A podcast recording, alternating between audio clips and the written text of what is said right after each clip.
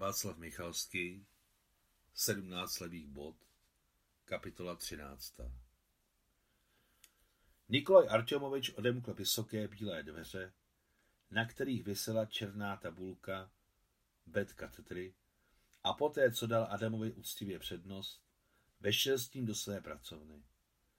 Byla to velká, ideálně čistá místnost s vysokým stropem a bílými zasklenými skříněmi podél stěn. Sedněte si, řekl pohostinným tónem domácího Nikolaj Artyomovič. Usadili se naproti sobě. Nikolaj Artyomovič posunul k jedné straně stolu pečlivě složené hromádky odborných knih a brožur a na volné místo postavil láhve a skleničky rostodivných tvarů. Rum, řekl radostně. Opravdový jamajský přítel přivezl služební cesty. Takový si ještě nepil. Kde bychom ho vzali? Tak na tvé narozeniny, řekl profesor zvedající vysoko sklenku. Na zdraví. Moc vám děkuji, řekl Adam a hned po profesorovi vypil kořeněný rum, který mu vůbec nechutnal. Ale nemáme to čím zajíst, omluv mě, řekl Nikolaj Artemovič. Akorát si tak můžeme otřít pusu rukávem jako staří alkáči. Seděli mlčky, každý si přemýšlel o svém.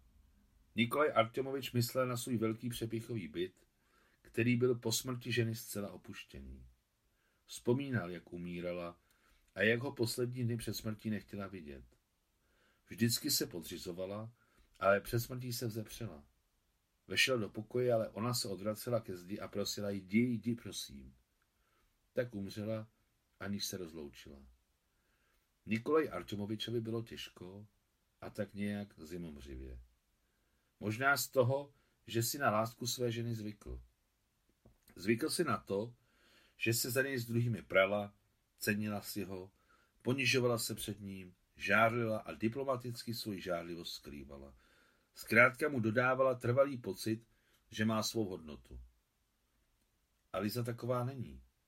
Nepřátelsky a poprvé nejistě zapřemýšlel o Líze.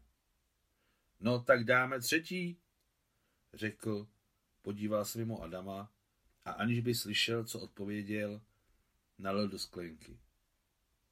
Vítr na dvoře zjevně stichl a přes otevřené okno bylo vidět, jak se čistilo nebe a prostupovaly hvězdy, jež byly předtím skryty za mraky. Po třetí skleničce modré oči Nikole Artomoviče steplaly.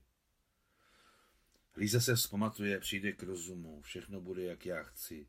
Popřemýšle o Líze, již se svou sebedůvěrou a krutostí. Ožením se s ní, zasloužila si to. Má na to právo, zasloužila si to. Zasloužila, naprosto zasloužila, řekl nahlas, spokojený se svým dobrým rozhodnutím. Co jsi řekl? zeptal se Adam. A nic, nic, to já jen tak. Opravdu jsem mluvil nahlas? Nahlas, potvrdil Adam. Stárnu. Už klíbil se Nikolaj Artemovič, ukazuje přitom zdravé bílé zuby. Stárnu, a proč se neoženil? Zeptal se náhle Adama, jemuž se zmírně přimouřenýma očima díval neosobně do obličeje. Já? Adama to otázka natolik zmátla, že dokonce ani nevěděl, co odpovědět. Ale protože přesně pocítil, zachytil profesorovi myšlenky, řekl to, co Nikolaj Artomovič chtěl slyšet, protože se to shodovalo s jeho řešením. Bavme se o tom, co je teď, řekl Adam. Je potřeba mluvit o tom, co je teď. A já, no, o čem to mluvíš? Ty už si umřel? Jsi živý, ne? Předušil ho profesor. Musíme ti neprodleně najít nějakou babičku. Třeba ta sestřička, co je dole. Není špatná, že? Jeho hlas začal být veselější. Jestli chceš, hned ti to dohodím. No a, a když se na tebe dívám, možná by to šlo. Nikolaj Artemovič, kterého to celé docela rozveselilo, nalil ještě. Adam se mlčky usmíval, za sebe se cítil trapně, ale za Nikolaj Artemoviče měl radost. No, už se z toho nějak dostal. Zamyslel se nad svým ochráncem, jako by to byl jeho syn. Silný kluk.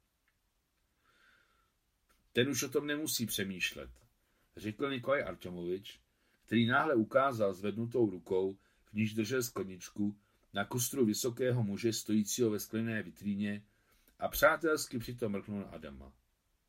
Mimo jiné, tvůj vrstevník, tak na tvoje narozeniny, na tvoje zdraví. Adam začal být z profesorova gesta nesvůj.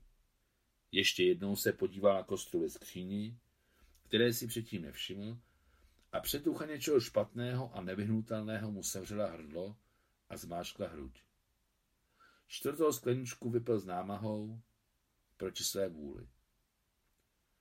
Neočekávaně hlasitě zazvonil telefon. Profesor zvedl sluchátko. Slyším. Ano, samozřejmě. Na tebe mám čas vždycky. Ano, čekám. Schůzka? Jsi tady? Dobře. Nikolaj Arťomovič položil sluchátko. Není nám dáno spolu posedět. Teď za mnou přijde jeden člověk, promiň. Vstal a svým mladickým krokem se prošel po pracovně. Nakopej žížaly. V neděli určitě půjdeme na ryby. Opravdu, no, ale teď jdi, nezlob se, budu zaneprázdněn. Ozvalo se zaklepání a do dveří vstoupila vysoká mladá žena. Adamovo srdce těžce zabušilo. Líza, možná něco s nučkou. Když na sobě zachytil rozpačitý pohled jejich černých blízkejících se očí, Adam pocítil, že strach o vnučku byl zbytečný, že jeho dceru sem přivedlo něco jiného. Za hlasitého klepání protézy Adam, který se zapomněl rozloučit, sešel ke krytému nemocničnímu vchodu. Tak se znovu viděl s dcerou. S dcerou, která neměla ponětí o tom, že její otec, pro kterou byl jen cizí, divný nemocniční hlídač. Konec 13. kapitoly.